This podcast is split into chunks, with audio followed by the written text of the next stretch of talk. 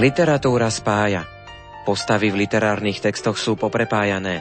Spája však aj čitateľa s autorom a niekedy aj autora s literárnym kritikom, alebo, aby sme boli úplne presní, autora s literárnou kritičkou. Už o chvíľu sa vyberieme na návštevu do Košíc k manželom Rakúsovcom. Stanislav Rakús je prozaik a jeho manželka Gabriela píše recenzie. Nerušené počúvanie literárnej kaviarne vám želajú hudobná dramaturgička Diana Rauchová, zvukový majster Marek Rimóci a od mikrofónu vás pozdravuje Ondrej Rosík.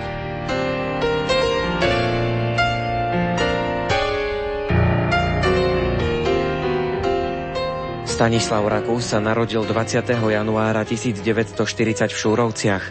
Debutoval prózou Žobráci. Mohli ste od neho čítať aj knihy Pieseň o studničnej vode, Temporálne poznámky nenapísaný román či excentrická univerzita. Ja som začínal dosť neskoro, napriek tomu, že som literát celoživotný. A to z toho dôvodu, že som vôbec nerátal s tým, že sa budem literatúre venovať, pretože pôvodne som chcel študovať medicínu, ale tam som sa nedostal. Pochádzam zo západného Slovenska, žil som v Trnave, tam som maturoval a potom som chcel ísť na medicínu do Bratislavy a keďže som sa tam nedostal, tak jediné voľné miesto bolo na východnom Slovensku na Prešovskej filologickej fakulte. Tam som začal slovenčinu, ruštinu študovať a ani prvý ročník ešte ma to nechytilo až pod vplyvom veľkej literatúry 19. storočia ruskej Anton Pavlovič Čechov, Fyodor Michajlovič Dostojevský, Tolstoj a tak som začal sa literatúre hĺbkovejšie venovať na dvoch frontoch, na prozaickej a na literárno-teoretickej. Spomínam si, že moje literárne začiatky spočívali v tom, že som dochádzal z Prešova do Trnavy, mali sme tam dom, to bolo leto a mali sme tam vždy nejakú mačku milú, tak som sa rozprával s mačkou pred deťmi a asi takým spôsobom, lebo viem, že má to byť trošku zvláštne, tak mačke treba vykať, tak som hovoril, prečo sa vy vyhrievate? Stále na slniečku, prečo neštudujete, prečo sa neučíte francúzske slovíčka, prečo jete štolverky a nejdete k zubnému lekárovi. A bol tam istý taký chlapček, ktorý tú mačku na základe toho poboskal a to vieme, že je zlá vec, pretože akú stravu má mačka, keď si uvedomíme, ale to pokladám skoro za svoj najväčší literárny úspech. Keď už toto spomínate, tak vy ste vydali aj knižku pre deti Mačacia krajina. Bola inšpirovaná práve aj touto mačkou? Bola inšpirovaná tým, že mám vzťah k mačkám a k psíkom, najmä takým menším, lebo sú to milé zvieratka a to má asi väčšina ľudí, lebo neprotestujú nejako zvlášť. Sú verné najmä psy. Čiže ten živočíšny druh mačací mi bol blízky, ale v podstate išlo o to, že to bolo v období normalizácie. V 80. rokoch to vyšlo v 86. a jediná oblasť, kde bola prípustná, groteská absurdita, nonsens bola detská literatúra, takže napísal som pod rúchom mačacej krajiny knihu, ktorá je adresovaná viac menej dospelým čitateľom, ale zároveň vyšla v mladých letách, takže musel som dbať aj na to, aby to bolo čitateľné aj pre detských čitateľov.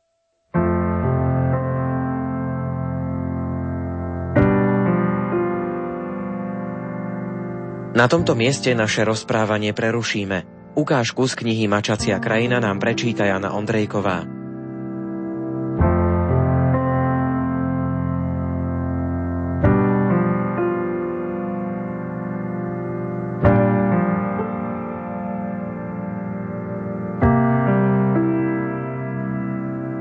Ako chcel kocúr pani Berko robiť dobré skutky na stanici – keď sa prebudil, nevedel v prvom okamihu rozoznať, či to, čo vidí, je skutočnosť alebo sen.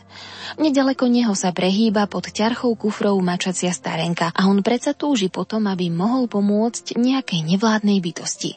Pani Berko zažmúri oči, potom ich otvorí. Je to tak, mačacia starenka. O chvíľu mal už jej kufre vo svojich labkách.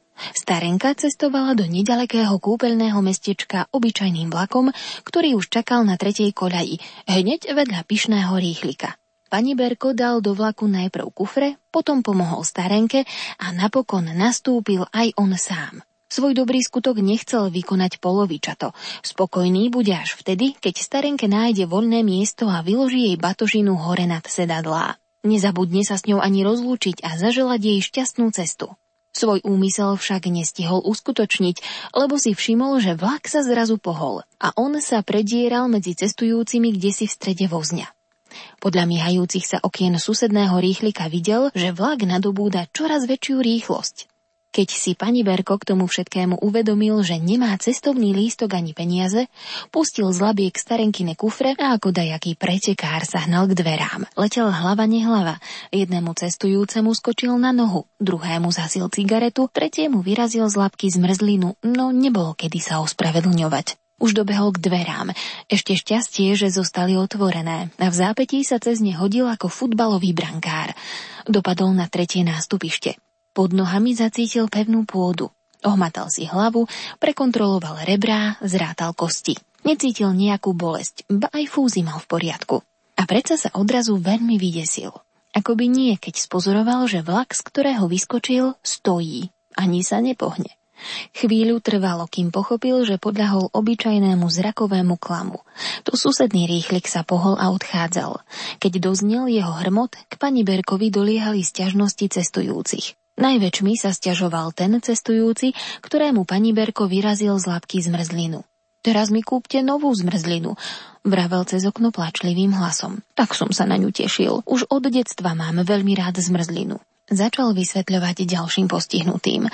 Je to moje najobľúbenejšie jedlo. Najem sa zmrzliny a som šťastný. Kúpim vám ju, prerušil ho pani Berko. Prečo by som nekúpil, veď takým skutkom aj sám seba poteším. Ale Pani Berko na chvíľu zmlkol. Prišlo mu na um, že si nechal doma peňaženku. Čo ale? Spýtal sa nedočkavo cestujúci. Musím si odskočiť domov po peniaze. Odvetil pani Berko bez rozmýšľania, no keď zbadal, ako žalostne sa cestujúcemu skrivila tvár, hneď prišiel na to, že prestrelilo, lebo vlak bol už na odchode. Nemohli by ste mi peniaze požičať vy? Pokúsil sa pani Berko napraviť svoj nerozmyslený výrok. Ešte by som vám zmrzlinu stihol kúpiť. Nebojte sa, peniaze vám vrátim poštou. Tieto slová sa cestujúceho veľmi dotkli, lebo začal všetkým na pani Berka žalovať, že si z neho robí dobrý deň. Pani Berko mu povedal, že si z neho nejaký dobrý deň nerobí, lebo ani nevie, ako sa dobrý deň z niekoho robí. Len sa nevysmievajte, skríkol cestujúci. Kto sa vysmieva druhým, môže na to ľahko aj sám doplatiť. Pani Berkovi ho prišlo veľmi ľúto, lebo cestujúci zrazu zvolal. Vlak sa pohol a ja cestujem bez mrzliny. Chcel pre ňo ešte v poslednej chvíli niečo spraviť, no nevedel čo. Povedzte mi aspoň, akú máte adresu. Bežal popri odchádzajúcom vlaku. Pošlem vám zmrzlinu v balíku. Cestujúcemu klesla v potvorenom okne hlava i lapka. Asi zamdlel.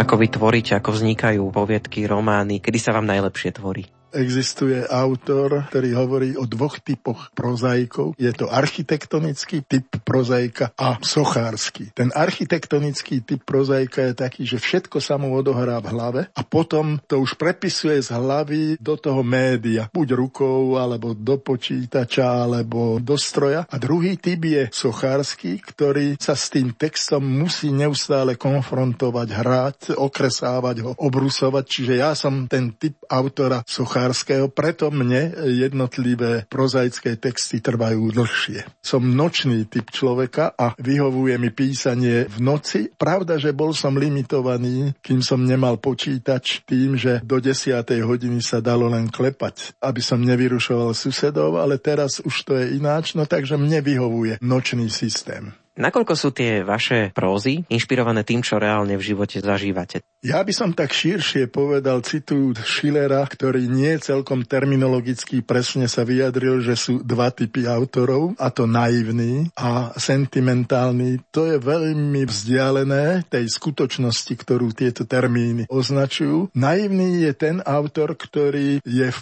podstate mimetický, realistický, ktorý potrebuje istú autobiografickú skúsenosť, aby mohol písať. A sentimentálny je ten podľa Schillera, ktorý je fantazíny. Myslím si, že u mňa sa to spája, ale ak chcem byť veľmi úprimný, prevažuje u mňa ten autobiografický skúsenostný prvok, pričom by som chcel povedať, že žobráci vlastne by sa zdali vymyslení, to je debut môj. Sú tam premietnuté rozličné udalosti, ktoré som zažíval vo svojom rodnom kraji, v detstve a v živote. Takže som asi takou kombináciou obidvoch typov, teda fantazijného a autobiografického, s tým, že pravdepodobne tie autobiografické prvky prevažujú. Keď som si čítal niektoré ukážky z vašich diel, či už napríklad alkoholickú poviedku, alebo aj začiatok knižky Telegram, tak vyskakoval mi tam do popredia ten alkohol ako vážny problém, ktorému sa vy venujete. A keď som sem prišiel na návštevu, tak vy ste mi povedali, že už dlhé roky abstinujete. Prešiel som alkoholickým obdobím, takým bohemským v prostredí vysokoškolskom, ale aj stredoškolskom, kde som pôsobil a popri tom som bol aj fajčiar a jedného dňa som si povedal, že prestanem fajčiť, ale to sa nedalo prestať, ak by bol človek pokračoval v alkohole a už sú to 10 ročia, čo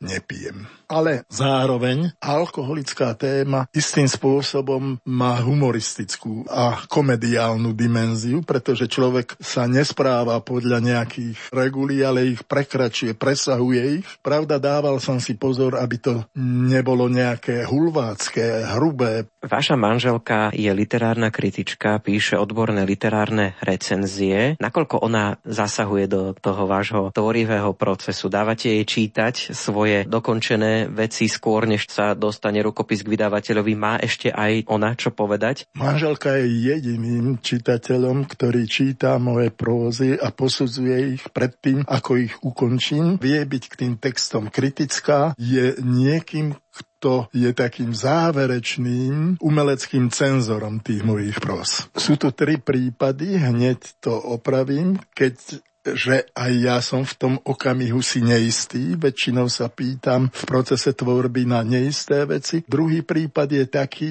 že ma to aj zamrzí. Mne sa to zdá, že by to malo byť takto, alebo v línii, ktorú som uplatnil. A v takom prípade to musím v sebe nejako prežiť a dospejem k záveru, že buď to opravím, alebo nechám tak. No a niektoré veci, ktoré manželka povie, že nie sú podľa nej v poriadku, tak samozrejme odstránim, zmením, modifikujem.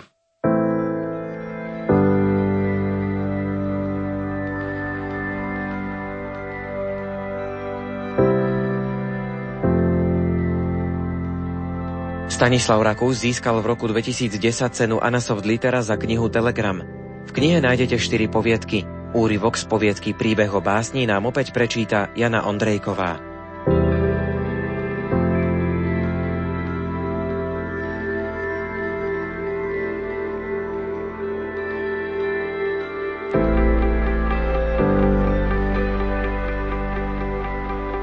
Nevedel sa dočkať, kedy nastane jeho čas.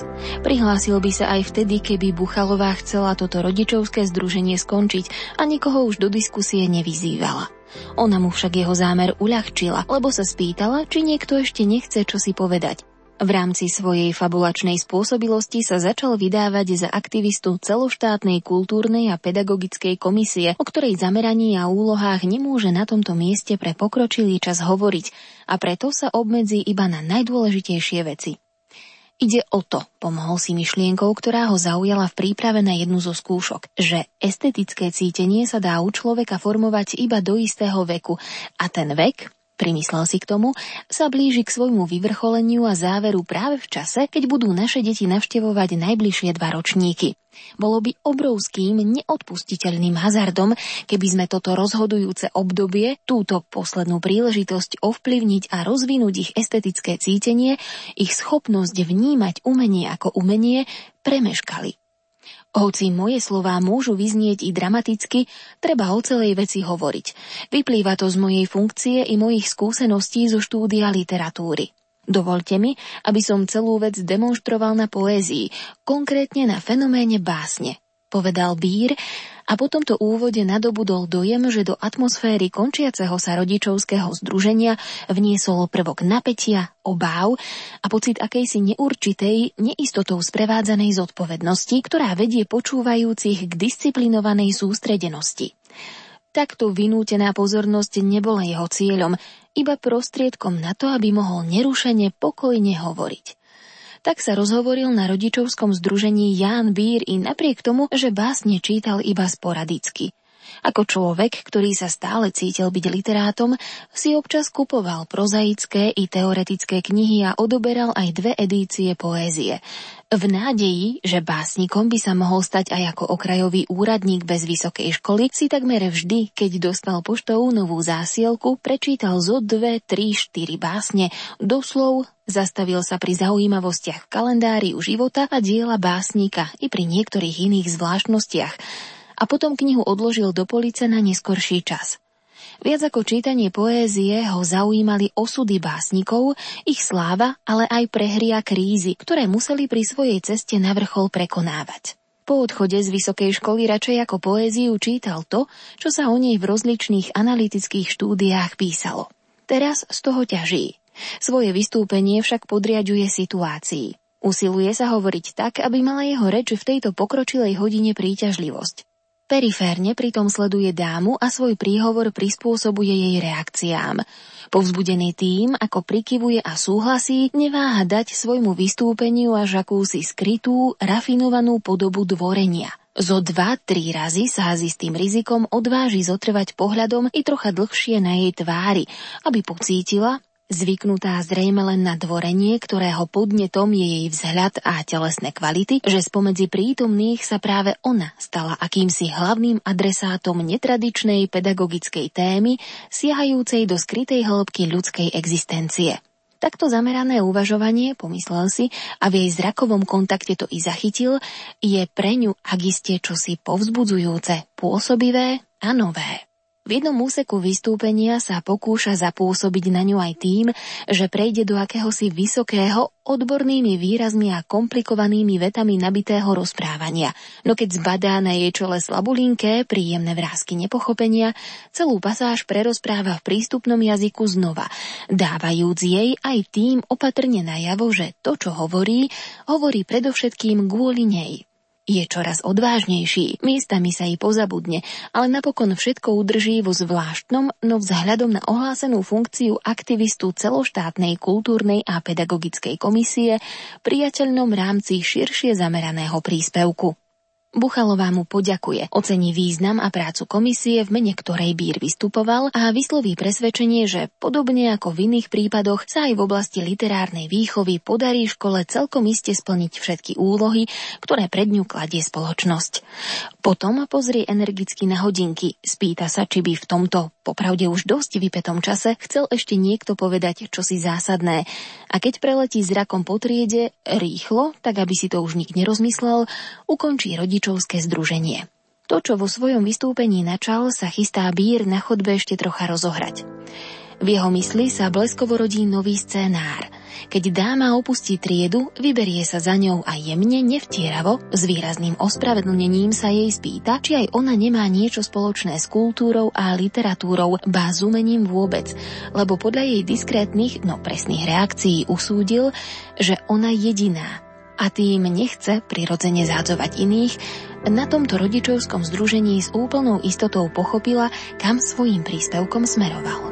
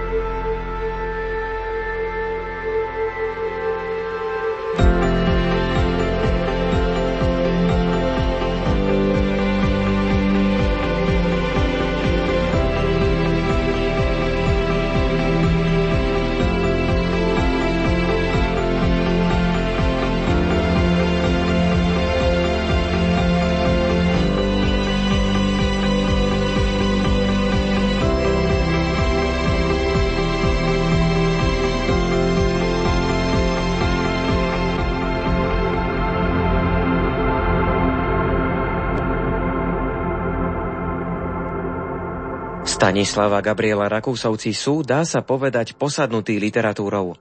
Nechajme teraz prehovoriť literárnu kritičku Gabrielu Rakúsovú. Spoznali sme sa na vysokej škole, študovali sme rovnaký odbor. Tým vlastne sa už zákonite položili aj nejaké základy toho nášho záujmu, čiže ten záujem náš spoločný, študijný a teda aj neskôr profesijný je spoločný a napokon aj v súčasnosti máme rovnaké záujmy, čiže je to literatúra. Vy sa tak pekne doplňate, že kým manžel tvorí, priamo pracuje na nejakých autorských textoch, tak vy zase čítate, čo iní vytvorili, vytvárate recenzie na tieto diela. Ako sa človek stane literárnym kritikom? Bolo by to veľmi ideálne, ak by to bolo tak, ako ste povedali, že kým manžel tvorí, tak ja čítam. No ono to tak celkom nie je, lebo žena má v domácnosti povinnosti aj iné. Ako sa stane literárnym kritikom? No už asi tak, že myslím si, že každý vnímavý čitateľ, alebo ako môj manžel hovorí, vám muzický čitateľ, číta text tak, že ho súčasne akoby aj posudzuje, lebo vlastne kritika to je hodnotenie. Že istým spôsobom ho v sebe hodnotí. No a tak ako si som zistila, že keď som čítala isté texty, že mám čo k ním povedať, tak som to skúsila. A spočiatku to boli len pokusy. Neskôr som to publikovala. No a tak za tie celé roky sa stalo, že som pravidelnou prispievateľkou do denníkov a do časopisov. Delím sa s tým, ako som vnímala knihu, ktorú som prečítala. Samozrejme, že si nenárokujem na to, že je to tak a nie inak, pretože proti gustu žiaden dišputát, čiže naozaj kniha, ktorá sa mne môže páčiť, inému sa nemusí a opačne. Ešte je u mňa taký zvyk, že si vyberám na recenzovanie knihy, o ktorých viem, že ma nesklamu a o ktorých viem, že by mali byť dobré, teda že sú od autorov kvalitných. Takže málo kedy sa mi stane, že knihu odložím a nenapíšem o nej nič, preto práve, že si knihy vyberám. Určite sú také chyby alebo prehrešky, ktoré najčastejšie sa vyskytujú, povedzme v súčasnej literatúre. Čo tak najviac vás hnevá na knihách, čo najviac vytýkate, čo vám tak najviac udrie do očí? Po tom 89. roku sa do literatúry dostalo veľa vulgárneho vyjadrovania a toto ja jednoducho v literatúre neznášam. Vždy hovorím, že v Čechovovi som nenašla ani jedinky vulgárny výraz a pritom je to próza na vysokej úrovni. Niekedy sa mi zdá, že niektorí autory istotne aj zbytočne používajú takéto vulgárne výrazy. Prirodzene, že nie všetká tá literatúra je na vysokej alebo strednej alebo najnižšej úrovni, prosto sú tu rôzne úrovne. Keď to zoberieme v oblasti prózy, tak samozrejme také lineárne prózy, ktoré si zakladajú len na príbehu, tak tie kvalitnejšiemu čitateľovi muzickému nedajú nič, alebo to, že si povie, no tak to je veľmi nekvalitné dielo, ale zasa pre niektorých čitateľov aj takéto diela sú vraj podľa niektorých dôležité. Niektorí dokonca hovoria, že dobre, že vôbec sa číta. Je to také diskutabilné. Radšej posudzujete poéziu alebo prózu? Tak sa mi stalo za celé tie roky, že jedno, druhé, ba dokonca aj tretie, pretože aj teoretické diela, samozrejme z oblasti kultúry a osobitne teórie literatúry. A ešte k tomu sa mi práve pretože mám záujem aj o výtvarné umenie, aj vždy som teda v minulosti mala, tak ako si sa tak stáva, že hodnotím aj texty alebo knihy o výtvarnom umení. Takže sú to také štyri zábery, poézia, próza, teória teoretické knihy a potom knihy z oblasti výtvarného umenia. Koľko kníh vy prečítate za rok? Naozaj je to aj so mnou tak, že koľko mám času. Tu teraz mám jednu celú kvopku kníh, ktoré by som mala prečítať, dočítať, zhodnotiť. Niekedy cez rok je to viac, niekedy menej, ale raz sme spolu s manželom hovorili, že to vyšlo tak, že 36 recenzií za rok. Závisí to samozrejme aj od rozsahu knihy, pretože je rozdiel napísať recenziu o 100 stranovej knihe a o 500 stranovej knihe.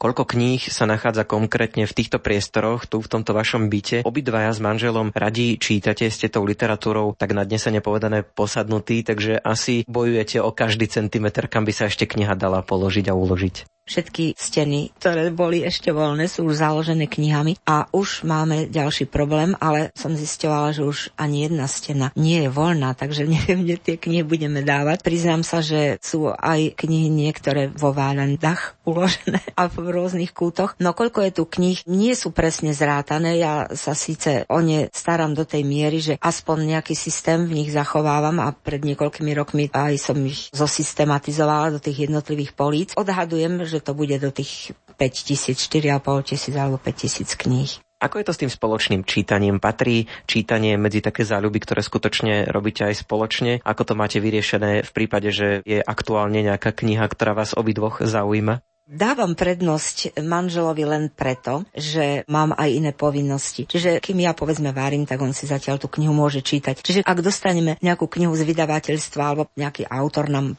pošle knihu ako darček, keďže ju vydal, tak pozrieme si ju obidvaja, ale keďže ja už mám inú prácu, tak samozrejme putuje do manželových rúk a on si ju začne čítať. Keďže máme prevrátený ten režim, že manžel skôr pracuje, píše v nočných hodinách a ja som zasa ranostaj, takže ja si potom môžem čítať v čase, keď manžel spí čo ste v poslednom čase čítali, čo vás zaujalo, čo by sme poslucháčom odporúčili. V týchto dňoch pracujem na recenzii esejí, ktoré vydal Daniel Pastierčák. To meno je samozrejme všeobecne známe, je to veľmi dobrý autor. Nikdy ma tento autor nesklamal, či už v próze, v poézii, dokonca vo výtvarnom prejave. A teraz čítam teda jeho eseje, ktorých časť vyšla v Notabene a možno aj preto nazval tie svoje eseje podobným názvom Benenota. Samozrejme, nie všetky tieto ese boli už publikované v tom časopise. Veľmi sa mi páčia. Odporúčila by som naozaj každému si ich prečítať, pretože sú jednak veľmi hlboké, filozofické, reagujú na veľmi aktuálne problémy súčasného človeka, vôbec súčasného života, tak nenásilne a celé sú predchnuté tým, kým pastierčák je. Sú predchnuté existenciou Boha. A toto ma na tom fascinuje, že takým absolútne nenásilným spôsobom spôsobom privádza čitateľa k tomu,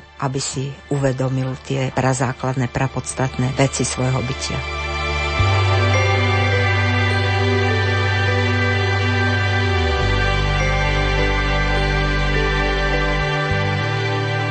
Na záver dnešnej literárnej kaviarne ešte jedna ukážka z tvorby Stanislava Rakúsa. Tentokrát zalistujeme v knihe Temporálne poznámky.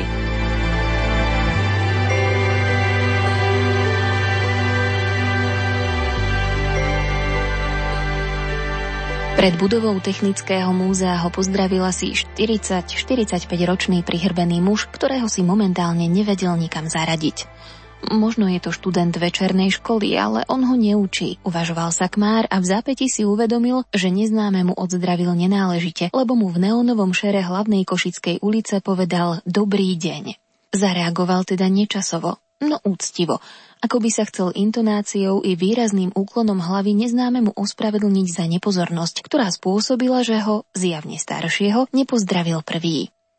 Takýmto situáciám sa úzkostlivo vyhýbal. Dal si záležať, aby pred študentmi večernej školy nevyznel ako človek, ktorý zdôrazňuje svoje postavenie profesora tak úboho a nedôstojne, že čaká na pozdrav od tých, čo sú od neho starší. Občas pritom pozdravil aj človeka, ktorý nemal s večernou školou nič spoločné. Pozdravil ho či už preto, že mu bol povedomý, alebo len preto, že na ňo dôverne pozrel. Zdravieval takto pre istotu i ženy, no málo kedy dostal od nich odpoveď. Stávalo sa, že takéto nepravé návštevníčky večerného štúdia reagovali na Sakmárovú iniciatívu nevľúdne, ba s neskrývaným pohoršením, ako by chceli tomuto objemnému, pre nich neznámemu mužovi dať hneď v zárodku najavo, že oni na jeho triky nenaletia. Sakmárova obava z nepozornosti k tým, ktorých by mal pozdraviť prvý, bola však väčšia ako strach z nepriaznivej, ponižujúcej reakcie na nevhodný pozdrav a preto v neistých prípadoch uprednostňoval riziko omylu pred správaním, ktoré by sa mohlo hodnotiť ako prejav nadradenosti a neprimeraného sebavedomia. A jednako sa mu zavše prihodilo, že nepozdravil ani tých, ktorých dobre poznal. Bolo to tak vtedy, keď upadol do zadúmania. Tento stav ho občas postihol aj pri skúšaní.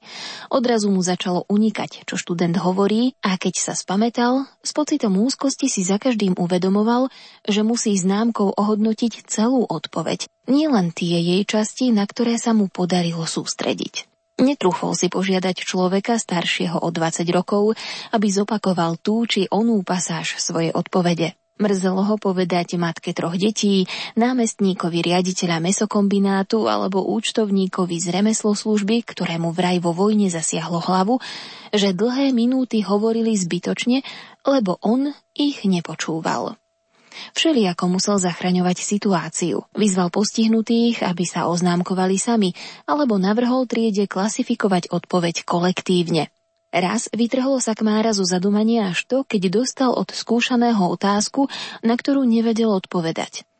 Imrich Gerdža, pracovník štátnej obchodnej inšpekcie, sa ho spýtal, lebo práve teraz podotkol, práve v tomto okamihu mu to vypadlo z hlavy, v ktorom roku vyšiel prvý cyklus hviezdoslavových letorostov.